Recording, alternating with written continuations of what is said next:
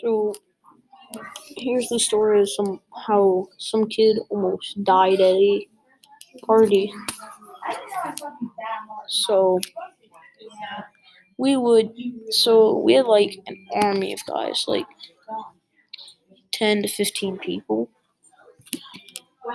And um so they we we all ran around and stuff, you know, like normal people. And I had an army outfit on, you know, and it was a Halloween thing.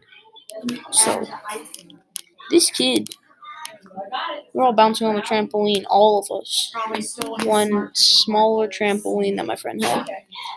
And so it's literally going like two feet down every time we bounce or something.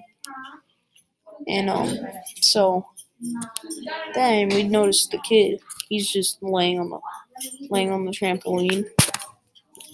And so, you know, we call him we call over like the parents and stuff. And um so apparently he started to breathe because he had heart problems, but then he had a panic attack when he um couldn't breathe, you know.